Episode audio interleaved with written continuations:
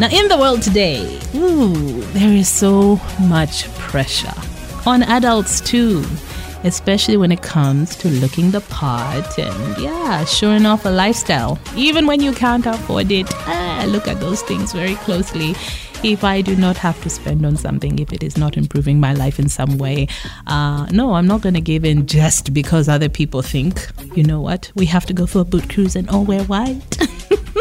but that's just me as Crystal. I have my priorities. Um, and there's some things I feel that are worth it and some that aren't, right? But one of the things that we have seen that is such a big deal now, you have all these parties, and it could be just a birthday party, but there's pressure to wear makeup, there's pressure to wear the same dresses. I'm talking for the ladies here. There's pressure to get a professional photographer, there's pressure to get decorations and and a whole, you know, professional shoot done to share on social media. We see this for just birthday parties, graduations, proposals. Man, guys, sorry. We see it for bridal showers, for baby showers, right? And then some people have taken it to the next level where it comes to even the family pictures they take, the family photo shoots. Now, a Ghanaian actress called Akua Pem Polu will now serve time in prison for a photo shoot that she had with her son on his seventh birthday. Again, she's Ghanaian, she's actress, and she will go to prison for an artistic photo shoot. Why? Well, because she was posing nude. Now, in this whole thing, she shared it on Instagram, and her post said, Son, I love you. God is with you always. You know, be good till mommy comes back. God is in control always. And it has a picture of her kind of squatting, completely naked.